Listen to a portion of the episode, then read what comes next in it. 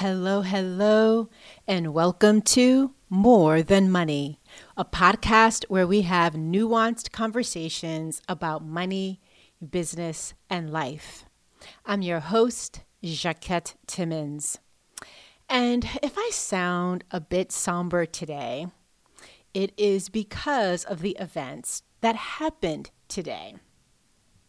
I had planned on recording two episodes today, trying to do batching here. And earlier today, I was a bit more upbeat because, hey, it's the new year. It started off great for me. And we have two new senator elects heading to DC. Senators elect Reverend Raphael Warnock and Jon Ossoff. It was about 2:50 p.m. and I was on a work-related Zoom call when the husband of the host popped into the room to ask if we heard the news. I thought he was referring to the Georgia election and was confirming that Ossoff's win was declared. Because up until that point, while he was ahead, it hadn't been called by AP or any of the other news organizations. But instead, he said the U.S. Capitol had been breached. That's when I immediately checked CNN on my phone and turned on the local news on my TV because I don't have cable. And I was horrified, absolutely horrified. My breath was taken away because what I saw on my screens was not anything I had ever expected to see take place on U.S. soil. We were all in disbelief. And while I was still on the call, phone calls started coming in on my phone and you know we eventually got off the zoom and more phone calls started coming in as well as dms and I have to tell you, I had second thoughts about recording this episode. I was concerned about whether it would come across if I pressed forward as being tone deaf. Then I thought about our tagline, if you will a podcast where we have nuanced conversations about money, business, and life. I noodled on that for the next couple of hours. And as anxious as I am about today's events and what it affirms of the state of our democracy, I came to the following conclusions. One, politics is indeed a culmination of money, business, and life. And two, where I sit right now, there's absolutely nothing I can do about what is unfolding in DC. It's not in my control. I did what was in my control when I voted, when I volunteered, and when I donated. So I made the choice to move forward, to at least record one of the episodes. And that's the one that you're listening to right now. Because unless you are an elected official in DC, you are in the same boat as me. And there's nothing you can do right now either about what's going on and what's happening there. However, one way to harness whatever energy and whatever the feelings are that you are experiencing, it is to focus on what you can control. That is why I'm pressing forward with an apt topic for today a financial audit. Because not that we needed another reminder, but today's actions prove yet again how important it is for us to be on top of our finances. A financial audit is a tool for doing such. I've shared this quote before, I am sure, because I lean into it often. And it is a quote from the mythologist Joseph Campbell, who says, or said, everything begins with a story. When you do a financial audit, it is a story of what happened. It's a story of what didn't happen, but that you wanted to. And it's a story of all of the feelings that come with either elements or aspects of those stories. And the way that I approach an audit, the purpose isn't, you know, this binary did you have a good or bad experience with money or were your results good or bad? Again, nuance. Instead, it's an opportunity to gather information, but information that you are utilizing to help you gain some insight. I've said this before as well. Always prioritize insight over information. You need both, but make sure that you are prioritizing insight over information. The other purpose of an audit, and this is something else that I also suggest that people prioritize, is that it is an opportunity to get curious and to gain some clarity. And it's an opportunity to do both of those things while prioritizing, or I should say, over prioritizing certainty. Because I think far too often we are leaning into wanting to be certain that something that we are doing is the right thing to do or that it's going to lead to a very specific outcome and instead of trying to have that certainty, to actually embrace more of the curiosity and the clarity that comes simply through the process of trying to get to whatever end result you are aiming toward. And that is why I kick off a three part audit process with first tapping into your financial vision.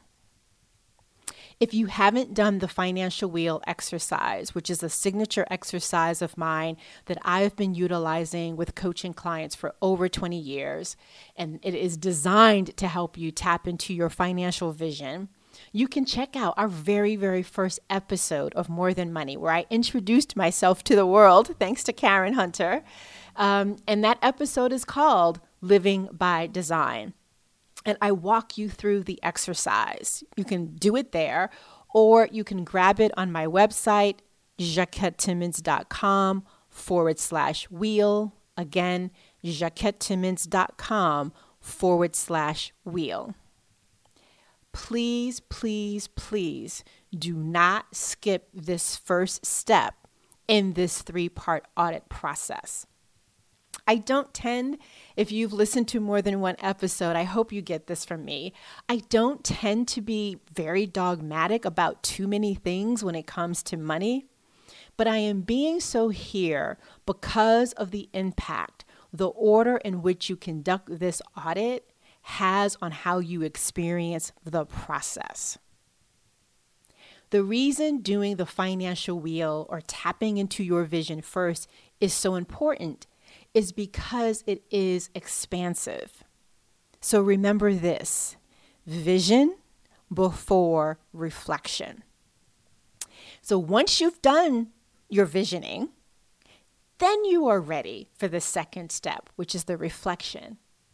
And this is when you do a variation of the financial wheel, but this time you do it based on what happened. So, this is when you make note. Again, when you do the financial wheel exercise, you're looking very broadly at the four things that anybody, regardless of where you are on the income or wealth spectrums, the four broad things that anybody can do with their money earn it, save it, invest it, and spend it. So, when you do this variation, this reflection portion of the financial wheel, what you were doing then is you're looking at each of those in terms of what happened. How much did you save in 2020? Or how much of your savings did you protect? How did you invest in 2020?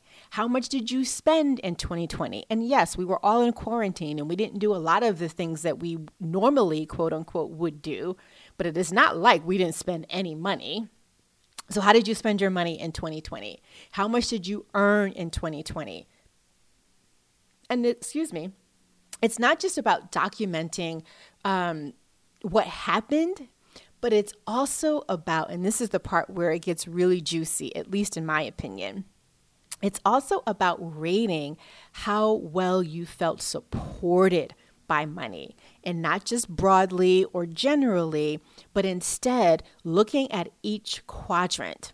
So after you document well, what actually happened in, in 2020 and each of those years, this is where you get to actually rate on a scale of zero to five, with five being the highest Again, how well did you feel supported by the amount that you saved or by the amount that you protected and you didn't dip into?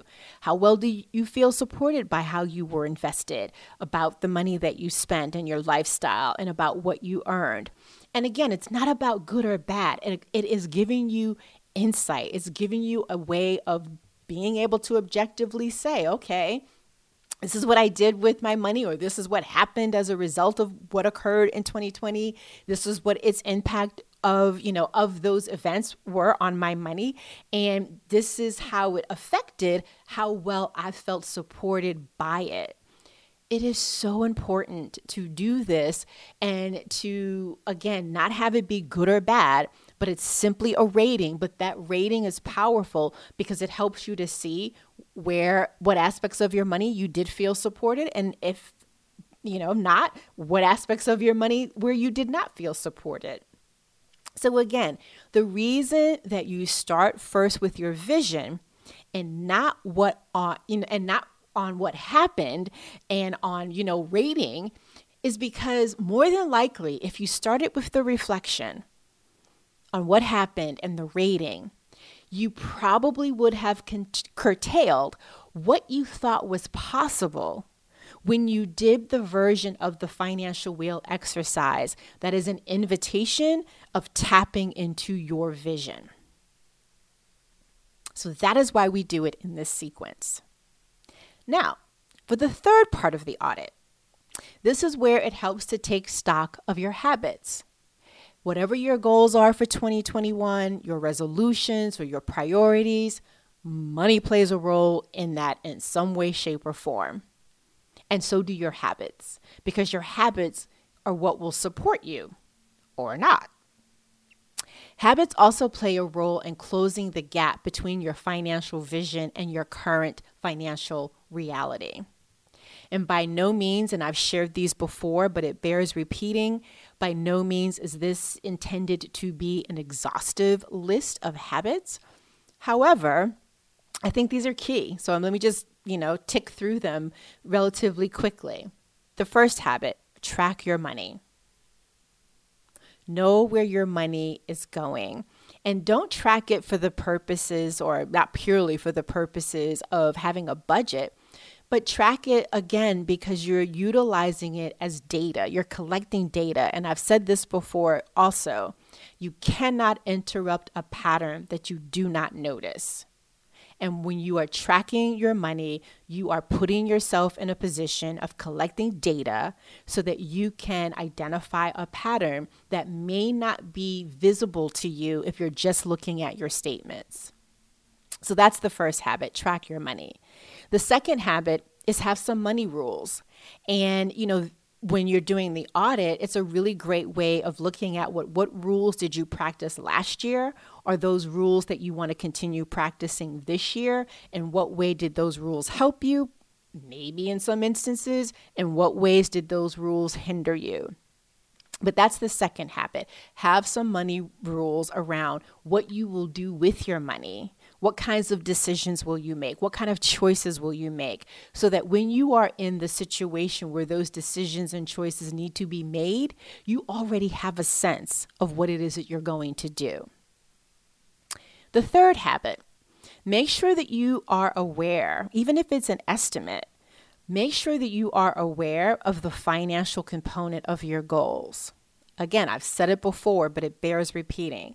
Almost every goal that you have has a financial component to it. And the reason you want to know what that is, is because one, it determines what do you do with your current cash flow. And then it also determines what do you do with the money that you're setting aside? Do you keep it liquid or do you invest it? So that's the third habit. The fourth habit is to pay attention. And by this what I mean is don't just look at your, you know, statements and reconcile the numbers, but look at those statements with an, an, an idea for what are these numbers telling me in terms of the story of my life in this moment and what might it you know portend in terms of um, my goals and how quickly I might get to my goals. So, kind of like have an outer body experience and look at those statements as if they actually did not belong to you and you know look at it from the prism of if you were looking at those statements and it had somebody else's name and address on it what would you say about the person and, and how they use money and the way in which they make their choices and the goals that you think they have and the goals that you think they may want to have in the future and then the fifth habit is about systems. And it's kind of meta because, on one hand, I'm saying that your systems are greater than your tools, but really, what I'm also saying is that have the habit of having a system for all of the things that come before. So, have a system for tracking. Are you going to do it once a week or once a month? you know, what's your system for evaluating if the rules that you are following are working for you? What's your system for keeping track of the progress that you're making with your goals? What's your system in terms of the questions that you will ask and the frequency that you will do so when it comes to helping you to stay engaged and pay attention with your money? And the reason I say, you know, systems are greater than tools is because you can use any tool to do any of these things. The most important is that you use a tool. uh, but you can be dogmatic about, um, or not dogmatic, you can be agnostic, is what I really meant to say. You can be agnostic around the tool because it's really about what tool works best for you. The benefit of doing a financial audit is that it is one more way of giving your money direction. And if you are a frequent listener, you know I've mentioned this several times. Same with what's the bedrock of my body of work the idea that you don't manage money, you manage your choices around money. And a choice I hope you'll make is to carve out some time in the coming days in the coming weeks to tap into your financial vision, to reflect on your 2020 money results and experiences, and maybe wins and challenges and setbacks. And then to determine what habit or habits do you need to practice more of in order to support what it is that you want money to do for you? Because that's what giving your money direction is all about telling it what it is that you want it to do for you, giving it a very specific job and, and a job where it has many different roles, right? Many different jobs. Ah, and here's one other choice I hope that you will make be present to what's going on in the world around us. Yes, absolutely. But never lose sight of taking control of what you can control in your life. And money is one of those things. That is it for today's episode. Today's unsettling events notwithstanding, I wish you a great 2021 and I wish you God's speed.